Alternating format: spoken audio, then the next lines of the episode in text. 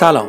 به هفدهمین قسمت سیناتا خوش اومدید. من سینا شفیزاده هستم و در هر قسمت از سیناتا تلاش می‌کنم که با دادن یک سرنخ یک موضوعی برای فکر کردن در کنار همدیگه بیشتر کند و کاف کنیم بیشتر فکر کنیم و بیشتر لذت ببریم از فکر کردن.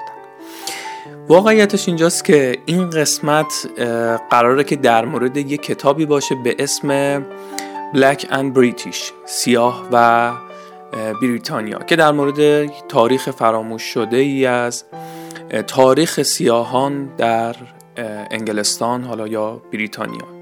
تو قبل از اینکه این قسمت رو شروع کنیم من باید چند تا نکته رو توضیح بدم.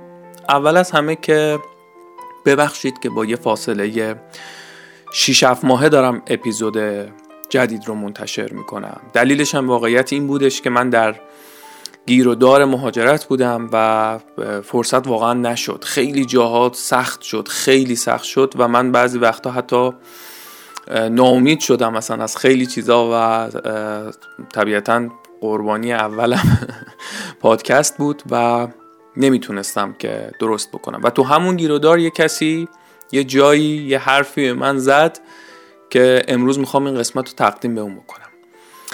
کیمیای خسروی دوست عزیزم سازنده پادکست باحال رادیو جولون که پیشنهاد می‌کنم حتما گوش کنید اگر اهل سفر گردشگری اونجور چیزا هستید. اگر نیستیدم گوش کنید علاقه من میشید. با سالار موسوی درست می‌کنم فوق العاده است.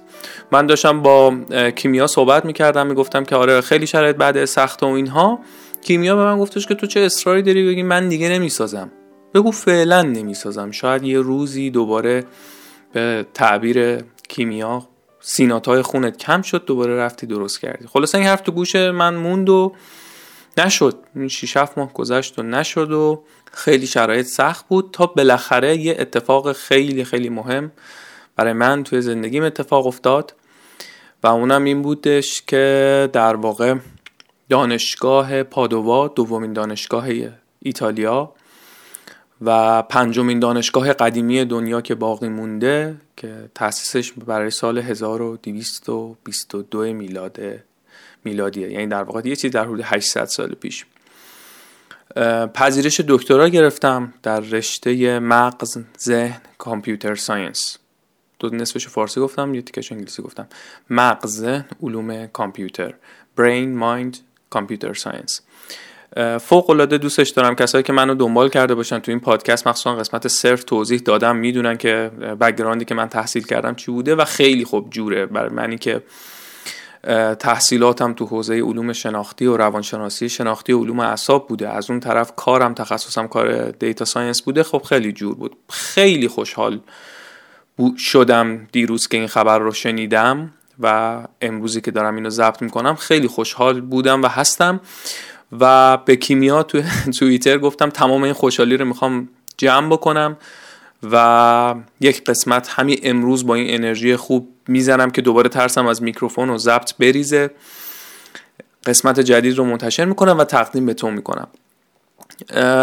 این انرژی خوب رو می‌خوام به شما هم تقدیم کنم. می‌دونم شرایط خیلی سخته برای همه واقعا ولی من واقعیت خیلی حس خوبی دارم. خیلی احساس می‌کنم خیلی تلاش هایی که تو این سالا کردم انگار که به سمر نشسته و من یه نفری هم واقعا نبودم. خیلی همراه من بودن خیلی به من کمک کردن. نزدیکترین آدم های زندگیم پدرم مادرم برادرم و از همه مهمتر تو این مسیر پی اچ دی عطیه همسرم که بیشترین کمک همراهی همدلی همفکری واقعا بدون اقراق کنار من بود و من خیلی خوشحالم راستش. برای همین این دلیلیه که من استارتش رو زدم بالاخره بعد از 6 ماه. یه مقدار ترسم داشتم که از میکروفون رو دوباره ضبط و بکنم این کار رو نکنم. ولی خب محتوا داشتم. یعنی دلم یه انگار که یه چیزی تو این موقعیت ها تو این چند ماه همیشه بود. من مثلا کتابی میخوندم چیزی میخوندم خلاصه می‌کردم یه جایی میذاشتم. گفتم حالا شاید یه موقع یه جایی یه کاری کردیم.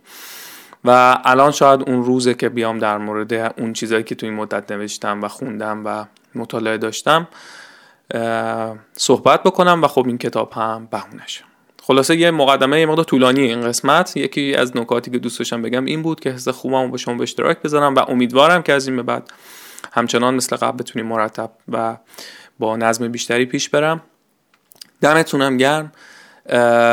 یه دوست عزیزی یه لطف خیلی بزرگ به من کرده بود که من نمی‌دونم اسمش چی هست. و یک کمک مالی خیلی زیاد رقم زیادی رو واقعا کمک کرده بود. من خیلی خیلی از شما ممنونم. خیلی باعث دلگرمی بود و واقعیتش وقتی که این اتفاق افتاد من خیلی به هم چسبید که این هدفونی که الان گذاشتم و دارم باش گوش میدم و در واقع پادکست رو ادیت می‌کنم و با اون هزینه رفتم گرفتم. دوست نادیده و ناشناخته ای که این لطف رو من کردی دلم می‌خواست که این هزینه این کمک هایی که می‌کنن در واقع صرف چیزایی بشه که برای خود این پادکسته و کمک می‌کنه کیفیت بهتری اتفاق بیفته.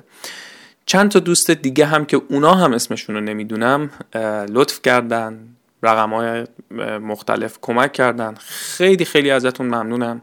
واقعا من هیچ انتظاری ندارم و می‌دونم که الان شرایط مالی هم مثلا خیلی سخته. ولی واقعیتش اینه که برای من خیلی جذابه و خیلی دلچسبه و برای همین سعی می‌کنم که استفاده بکنم از این کمک های شما برای بالا بردن کیفیت پادکست. تو background صدای من من الان نکته بعدی رو می‌خواستم بگم مصادف شد با این دنگ و دونگی که نمی‌دونم احتمالا بیاد صداش ضبط بشه معمولا. تو پادکست معمولا هست. صدای کلیسا هست که من در واقع یک ماه و نیم دو ماهی هستش که اومدم ایتالیا توی یک شهری قراره که زندگیم رو تا سه سال آینده حداقل اینجا باشم بعدش هم ببینیم زندگی برامون چه برنامه ای داره. این دانشگاهی هم که قبول شدم توی شهر پادووا هست. یه شهری چسبیده به ونیز تو شمال شرقی ایتالیا. موقعیتش به ونیز مثل مثلا کرج به تهرانه. اگه تهران رو فرض کنیم ونیز باشه یه همچین فاصله داره. منتها من به خاطر عطیه خانومم که اینجا دانشجو دکترا هست تو شهر اودینه هستیم. شهر خیلی کوچیکیه خیلی جمع جوره جمعیتش به اندازه جمعیت مثلا شهر دماوند ما 80 90 هزار تا جمعیت داره شهر به نسبت کوچیکی هست. نزدیک منطقه آلپ ساحل یعنی نزدیک به ساحل دریایی و بندری نیست. و آب و هوای به نسبت خنک و سردی داره. و اسمشو خیلی خوب نشیدم. منتها آدمایی که اهل فوتبال هستن تیم فوتبال اینجا رو احتمالا می‌شناسن. اودینزه. ما تو ایران میگیم اودینزه. اینا خودشون میگن اودینه به شهر. حالا ما میگیم اودینزه و خب گفتم که این اتصام به اشتراک بذارم و اگر این صداها بعضی وقتا میاد چون اینجا من هنوز الگو رو در نیاوردم سرچم نکردم که بفهمم چجور و کیا اینا صدای کلیسا رو در میارن ناقوس این کلیسا رو می‌زنه و می‌زنه. روزی چندین بار می‌زنه که من هنوز متوجه نشدم که دقیقا به چه مناسبت هایی و تو چه ساعت هایی می‌زنه. برای همین گاهی ممکنه که این صدا ضبط بشه. مورد بعدی که دوست دارم بگم و بریم دیگه شروع بکنیم این قسمت ها اینه که من واقعیتش خب کار دیتا دوست دارم. واقعا هم دوست دارم. از روز اولم که استارتش رو زدم این کار رو برای خودم خیلی لذت بخش بود. ولی از دیتا مهمتر خیلی توی مدت فکر کردم. من از فکر کردن و تحلیل و کندوکا و این چیزا لذت می‌برم. همون تگلاینی که برای پادکست میگم که فکر کردن بیشتر لذت ببریم. واقعا از فکر کردن بیشتر لذت می‌برم و دوست دارم اینو به اشتراک بذارم تا بقیه هم فکر بکنم و بیشتر لذت ببرن. حالا ممکنه یه جایی داستان بهانش یک مقاله باشه یک دیتایی باشه که من جمع کرده باشم یا یه کس دیگه جمع کرده باشه یا ممکن یه فیلم باشه یه کتاب باشه. من راستش تصمیم گرفتم که یه مقداری دایره محتوایی پادکست رو سیناتا رو گسترش بدم و فقط محدود به دیتا نمونم. برای همینم اون اولش همیشه می‌گفتم یک داستان داده محور این دفعه نگفتم. دلیلش این بود که گفتم که موضوعات دیگه یه فیلمایی بعضی وقتا می‌بینم حس می‌کنم که آدم های دوروبر خودم حالا اصطلاحا من بهشون میگم یه سری آدم مریض احوال که لذت می‌برن از این چالش های ذهنی.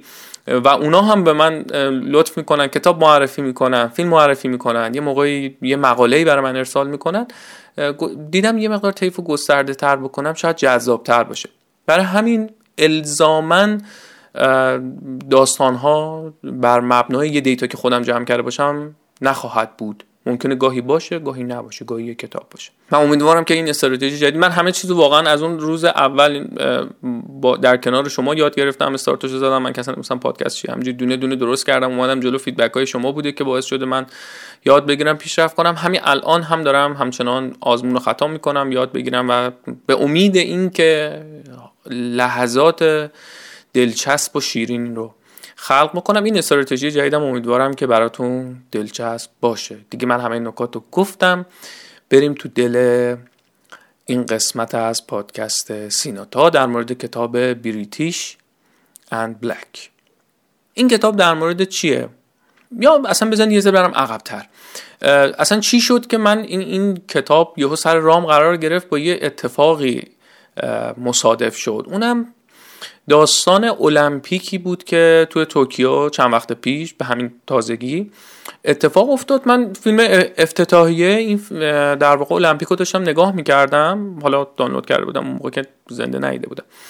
بعد داشتم نگاه می‌کردم. حالا اتفاقات مختلفی توی این افتتاحیه هست. مراسم کم فروغی نسبت به سالهای قبل خیلی غم به خاطر کرونا. اصلا تماشاچی نیست و دلم هم یکم سوخت به حال دولت و مردم ژاپن که خب به حال المپیک. یه شروع هیجانیه و تو افتتاحیه‌ای بگیری که هیچکی تو استادیوم نشسته خیلی غم بود. منتها یه جاش یه اتفاقی افتاد که اون اتفاق باعث شد من یه مقدار کندوکاو بکنم بعد به این کتاب رسیدم و حالا می‌خوام قصهش رو تعریف کنم. اون اتفاق چه بود؟ موقعی بود که تو افتتاحیه المپیک 2020 یه جایی پرچمی رو دارن می‌برن. و نماینده های هر قاره دور این پرچم رو گرفتن. دارن همجور تو استادیوم می‌برن. بعد صدایی که پخش میشه تو استادیوم شروع می‌کنه مثلا اسم افراد رو میگه اون افراد شناخته شده رو میگه و میگه که اینا مثلا نماینده کدوم قاره بعد خب من درست حالا متوجه نمی‌شدم. یه جاییشم خب ژاپنی صحبت می‌شد انگلیسی جابجا می‌شد درست متوجه نمی‌شدم. و قاره رو میفهمیدم. بعد ناخواسته یه بازی بود تو ذهنم انگار تو اون چند لحظه مثلا شاید یه دقیقه که اسما رو خون آرا رو خوند هر کسو که می‌خوند اون نفری که نماینده بود این پرچم رو گرفته بود دستشو می‌برد بالا یه دستی تکون می‌داد و اینها تا مثلا این قاره ها تموم بشن بعد من همون لحظه که اسمو می‌خوند شروع می‌کرد توضیح دادم مثلا قاره اروپا فلان به میذار حدس می‌زدم تو این آدمایی که دوره این پرچمن کدومشون الان دستشون می‌بره بالا مال کدوم قاره است؟ تقریبا همه رو اشتباه حد زدم. مثلا یه خانوم قد بلند سیاپوست از این موهای باحال میبافن بافتا اسمش هم نمی‌دونم چیه. موهاشون یه همچین کاراکتری رو در نظر داشته باشید گفتم وقتی نماینده اروپا رو توضیح دادن اسمشو بردن ایشون نماینده اروپا بود. بعد وقتی نماینده آفریقا رو گفتن یه آقای اگر شما یعنی آقا بود. سفید پوستی که تو اصلا از اون چیزی که تو ذهن من بود خیلی فاصله داشت. و خلاصه همینجوری. یکم که گذشت به خودم گفتم عجب. عجب کار باحالی کردن. یه پیامی می‌خواست بده دیگه و من به نظرم پیامش داد. الان هم احتمالا شما متوجه شدین. اول به خودم گفتم که دیدی چقدر کلیشه تو ذهن تو کلیشه جنسیتی کلیشه حالا جنسیتی نه کلیشه نژادی رنگ پوست. مثلا چون سیاه بود فکر می‌کردم خب بعد آفریقایی باشه دیگه. در حالی که خب خیلی هستن که تو آفریقا سیاه نیستن یا تو اروپا سیاهن و اروپایی و اینها. و برام یه زنگی بود. و کاملا هم به نظر من انقدر در واقع تفاوت و که هیچ کس رو من نتونستم درست حد بزنم کاملا حس می‌کنم که طراحی شده بود توسط حالا برگزار کننده های المپیک. به نظرم کاملا برگزار و کار قشنگ بود. حالا اگه کنجکاو بودید یه جستجویی بکنید تو اینترنت حتما عکس و فیلم اون لحظه اون اتفاق رو می‌بینید احتمالا. برای خودم جالب بود. بعد شروع کردم جستجو کردم خوردم به این کتاب. این کتاب داستانش چیه؟ داستان این کتاب اینه که خب نویسنده کتاب جزء افرادی بودن که اینا مهاجرت کردن به انگلستان و در واقع از آفریقا در واقع مهاجرت کردن به انگلستان و پدر و پدر بزرگ اینها همشون انگلستان بودن. در واقع نسل چندمی مهاجرای تو انگلستان هستن که سیاپوستن این آقا تو سالهای 1990 تو اون هلوهوش توی لندن همینجور داشته قدم می‌زد و اینها میره توی یه کتاب فروشی. میره توی کتاب فروشی و داشته مثلا میچرخیده و اینها. یه دستیار مغازه اونجا بوده یه شاگردی بوده مثلا. راهنمایی می‌کرده کی چی دوست داره کتاب معرفی می‌کرده. اینا هم با این آقا شروع می‌کنن گپ زدن. همین تو گپ گفتش خب این سیاه بوده اینجوری بوده و اینا. بحث کشیده میشه به بحث نژاد و اینها. یه جمله میگه این اسیستنت این دستیار فروشنده ای که اونجا بوده که خیلی تاثیر می‌ذاره روی این آدم. میگه که اصلا بحث نجات پرستی نبوده کاملا احساس می‌کرده که داره یه اطلاعات علمی رو مثلا یه حقیقت و یه فکت رو داره به اشتراک می‌ذاره با این دوست سیاه پوستش. میگه که می‌دونستی که آدم های سیاه بلک پیپل تو انگلستان نبودن قبل از سال 1945 از 1945 به بعد که سیاه پوستا اومدن تو انگلستان. اینو می‌دونستی؟ احتمالا من حدس می‌زنم 1945 منظورش پایان جنگ جهانی دومه دیگه که یه مهاجرت های زیادی اتفاق افتاد. احتمالا اشاره به اون داره. بعد آقای نویسنده میگه که حالا اصلا کار نداریم. چه, چه جوابی میده اونجا؟ اصلا بحثش اونجا نیست. نکتهش اینجاست که میگه اشتباهه.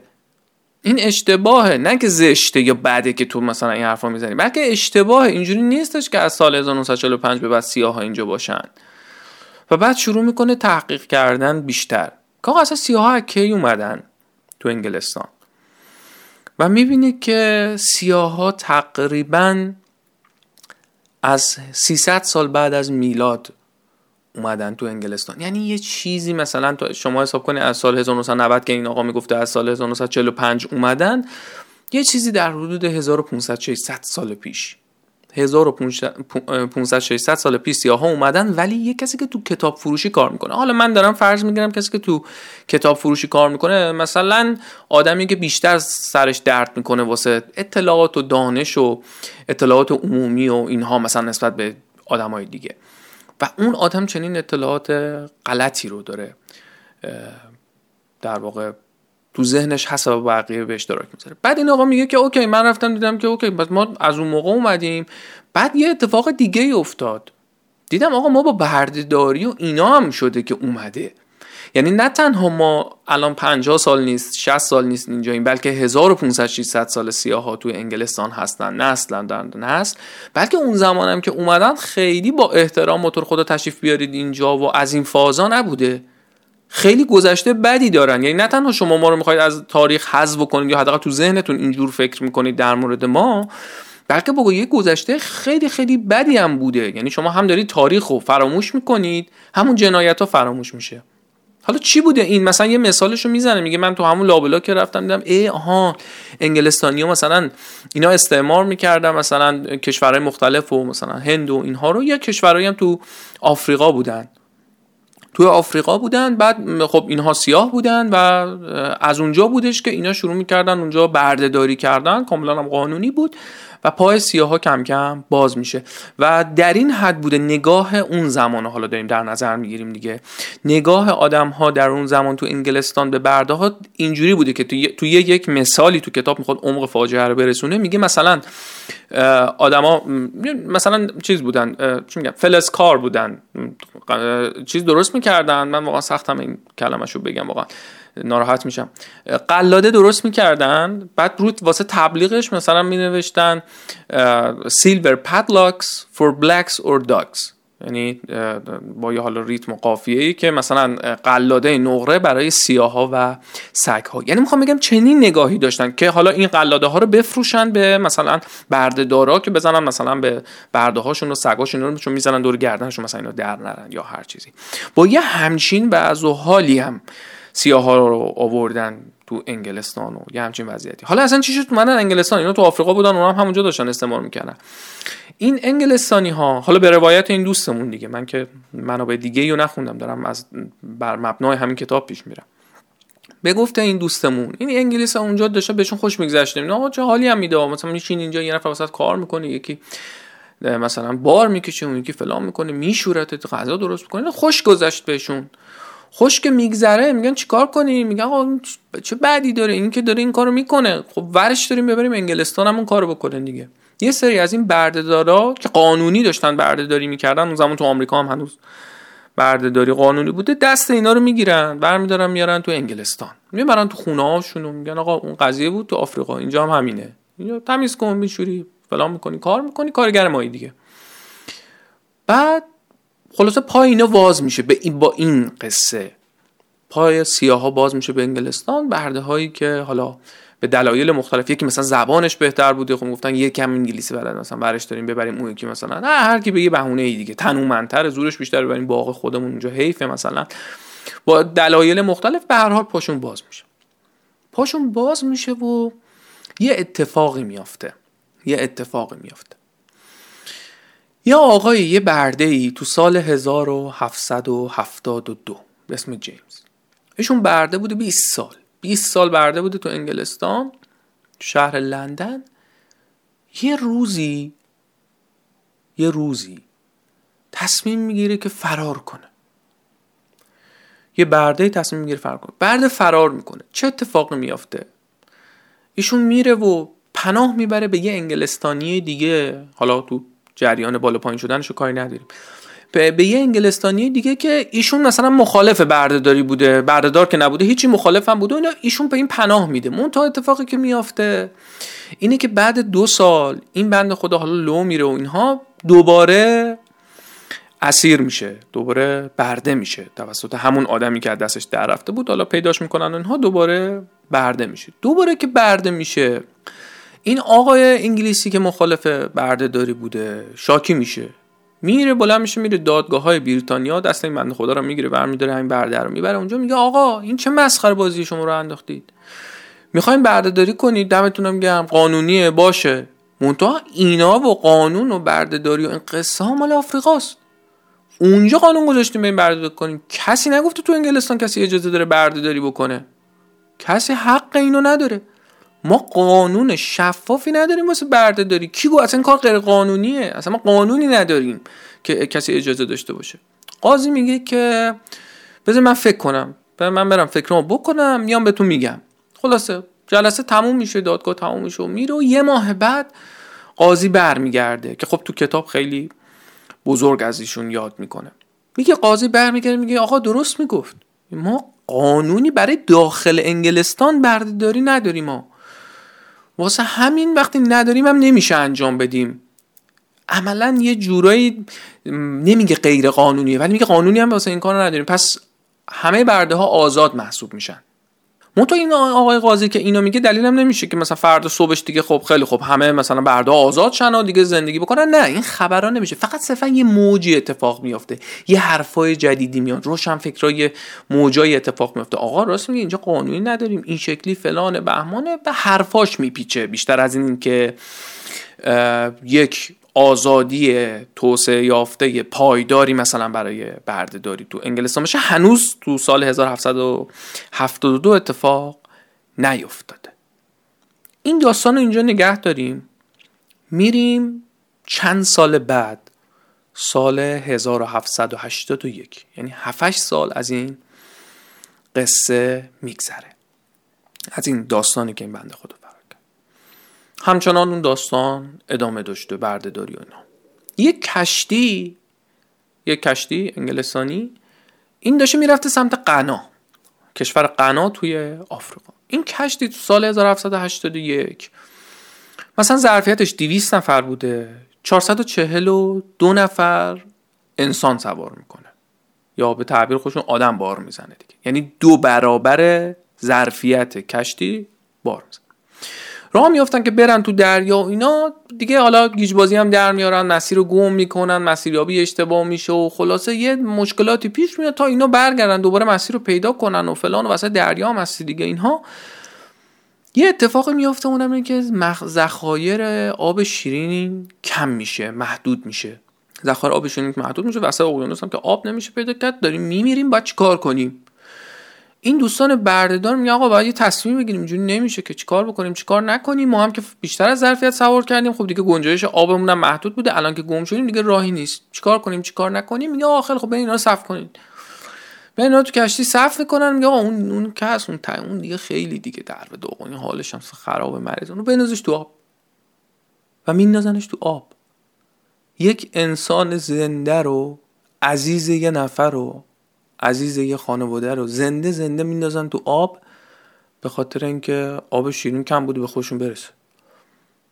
بعد میگه حالا اون یکی رو بنداز. اونم دو نفر سه نفر پنج نفر سی نفر صد نفر. صد و سی و سه نفر رو میندازن تو آب. 133 تا انسان زنده رو میریزن تو آب که حالا حداقل بقیه سالماشون و قوی تراشون رو مثلا برسونیم به قنا که حالا تجارت بکنیم. خیلی دردناکه. این اتفاق که میافته یه موج جدیدی. ببین حساب کن اون کی بوده اون دادگاه تشکیل شده که آقا بردهداری تو انگلستان نکنید و اینها.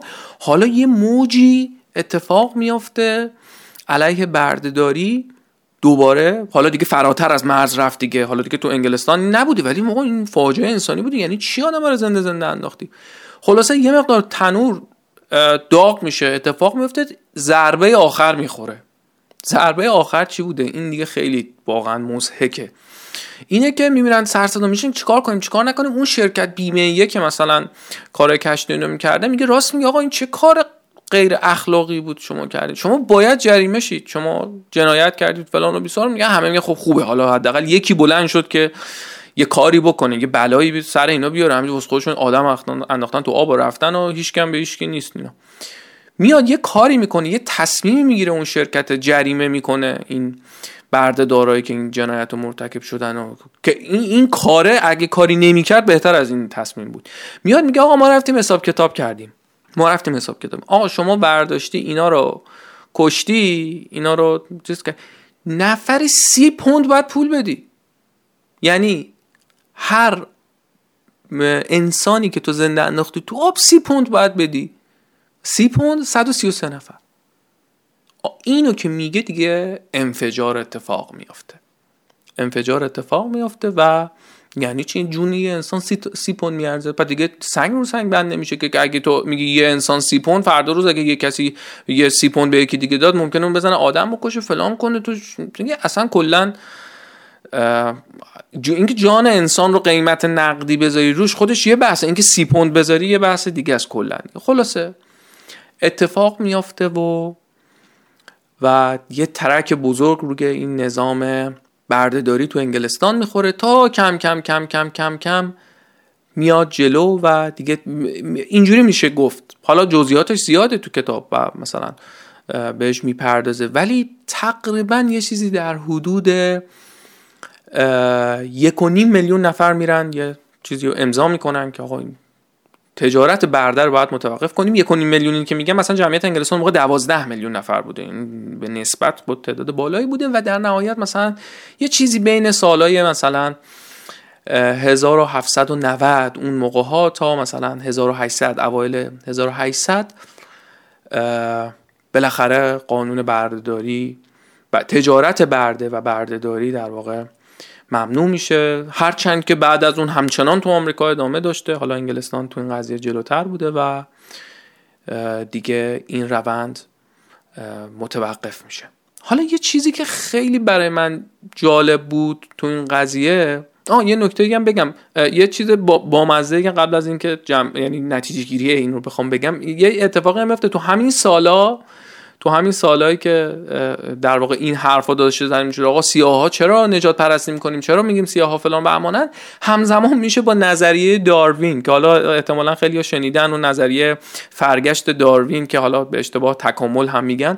نظریه فرگشت داروین که آقا نه تنها ما از سیاها یعنی مثلا بحث این بود که بابا سیاها مثل ما داروین یهو اصلا بازی رو عوض کرد. گفت سیاها که مثل ما که هیچ ما هم مثل گاوایی مثلا.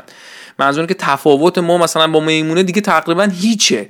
حالا اگه مثلا با گاوت مثلا ژنتیکلی مثلا یه درصدی تفاوت داریم که خیلی کمه مثلا اونم تو اعداد ارقام حالا من نمی‌خوام وارد بشم. دیگه با اون میمونه که دیگه خیلی کمه. اصلا انقدر کمه که تو احساس می‌کنی مثلا پسرموت واقعا. و ما طی یک تکاملی و باز حالا من خودم کلمه تکامل استفاده طی یه فرگشتی به اینجا رسیدیم و همه داستان یه چیز بود. آقا اون انسانی که تو برجستش کردی نسبت به بقیه طبیعت اونم یه چیزی قاطی همین طبیعت. خب این تفکر کنار اون قصه در واقع که پیش اومده بود دیگه همه چی دست به دست هم داد دیگه که این قانون خلاصه باشه. و جالب بود مثلا همزمانی نظریه داروین با این قضیه و نظر من جالب بودش. یه جمله هم تو ذهنمه حالا نمی‌دونم مال فیلم Pulp Fiction تارانتینو کجا کتابی بوده جایی بوده حالا دقیق خاطرم نیست. میگه که وزن یک دونه برفه که یه درخت و میشکونه. ریاضیاتی واقعا یه حرف درسته. برف دانه برف رو دانه برف رو دانه برف میاد میشینه و به آستانه که می‌رسه یه دونه برف یک دانه برف میاد و وزن اون یه دانه برف درخت رو میشکونه. من به نظرم اگر که میومدیم به اون آقایی که فرار کرد مثلا می‌گفتیم که ببین می‌دونستی اگه تو امشب مثلا فرار کنی نظام بردهداری انگلستان تغییر می‌کنه احتمالا میخندیده بدیم برو ببینیم با من خستشم 20 سال اینجا بردم می‌خوام در برم. چی میگی تو مثلا واسه خودت؟ ولی امروز که داریم تاریخ رو نگاه می‌کنیم می‌بینیم واقعا اینجوری شد. یه ترکی خورد. اون آقایی که رفت اون روز تو دادگاه یه دادی کشید گفت با مسخره بازی چیه؟ را انداختید. می‌تونست بشینه بگه بابا صدای ما که به جایی نمی‌رسه. من کیم؟ این همه قول و آدم و ف... ولی این کارو نکرد. اون دونه برفه بود و اون دونه برفه شد. این برای من خیلی تلنگر بود. یه دونه برف یه درخت آخر میشکونه. پس اینکه ما تو مشکلاتی که پیش میاد تو نارضایتی و تو اتفاقایی که دور برامون میافته هیچ کاری نکنیم هیچ حرفی نزنیم و بگیم که نه بابا چه تأثیری داره؟ می‌دونی چقدر طول می‌کشه؟ اصلا کی گفته؟ مگه نه؟ تاثیر می‌ذاره. آره شما به عمر ما قد میده شاید یه سری چیزا رو ما دلمون بخواد به عمرمون قد نده. کما که الان خب دیدیم با هم دیگه. مثلا از سال 1772 تا مثلا 1800 خورده ای که دیگه مثلا استیبل شد و دیگه قوانین برداشته شد خب سی ساله. سی چهل سال طول می‌کشه از اولین جرقه. خب اون این سی چهل سال این وسط سیاه پوست نمرد تو انگلستان. حقوق حقشون ضایع نشد. شد. ضایع شد. کلی آدم مردن اون روزو ندیدن. کلی سیاه بین رفتن سیاهایی که طرف داشته مثلا کیسه می‌کشید مثلا بیگاری ازش میکشیدن تو دلش آدم فریخته بوده و می‌دونسته بیشتر از خیلی از این سفیدا داره می‌فهمه. ولی مرد. هیچ اثری هم ازش هیچ جای باقی نمون این واقعیته. آیا همه چیزایی که ما می‌خوایم تغییر بکنه در زمان حیات ما اتفاق میفته نه. آیا ما همش رو می‌تونیم ببینیم؟ نه. آیا کوچکترین کار ما یک تاثیر بلند مدت خواهد گذاشت؟ بله. این به نظر من اون چیزی بود که منو خیلی تحت تاثیر قرار داد تو این قصه و فهمیدم که اوکی اگر یه کار خیلی خیلی کوچولو مثل اینکه یه اپیزود پادکست درست کنی که چهار نفر یه ذره بیشتر به یه چیزی فکر کنن یه ذره دنیاشون بزرگتر بشه شاید الان برای آینده فارسی زبانهای دنیا اتفاقی در این لحظه نیفته فردا هم نیفته. ولی شاید یه دونه برف اون درخته هست دیگه شاید بالاخره این دونه برف ها دونه دونه جمع بشن. خلاصه من خیلی دلچسب بود این قصه با همه تلخیاش. این یعنی تلخ و دلچسب بود اصلا. من یه مقداری سعی کردم چین با چیز تعریفش بکنم که مقدار دوزشو بگیرم که مثلا ولی واقعا خب جنایت علیه بشریت بوده به تعریف امروز ما. و امیدوارم که شما هم مثل من لذت برده باشین از این کتاب و انگیزه شده باشه که برین بخونید حدس می‌زنم که این کتاب من من جستجو کردم هنوز به فارسی ترجمه نشده و من ترجمه ای از این کتاب ندیدم به زبان فارسی. حالا اگر کسی انگلیسی انگلیسیشو خواست که خب موجود هست می‌تونه دسترسی داشته باشه و مطالعه بکنه. دم شما گرم. مرسی که با همه سختی ها و فاصله ها تاخیرها همراه بودید پادکست رو معرفی کردید به دوستانتون به بقیه. این بزرگترین لطف شماست بزرگترین محبت شماست. ممنونم از همه اونایی که کمک مالی کردن به پادکست. دمتون گرم. مرسی از همه اونایی که کامنت گذاشتن. خیلی از بچه ها کامنت هایی که می‌ذارن طولانی. من واقعا همه رو می‌خونم. حالا واقعا فرصت نمی‌کنم می‌خوام همه رو تک تک جداگانه خیلی وقتا جواب بدم و متاسفم بابت موضوع.